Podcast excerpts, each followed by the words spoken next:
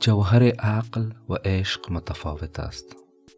عقل محتاط است و قدم به قدم راه می رود.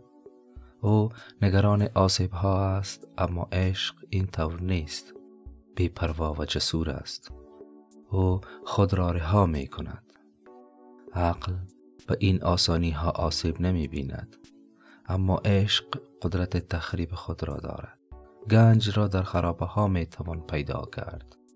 پس دنبال هرچی هستیم در دل و عشق باید بیابیم.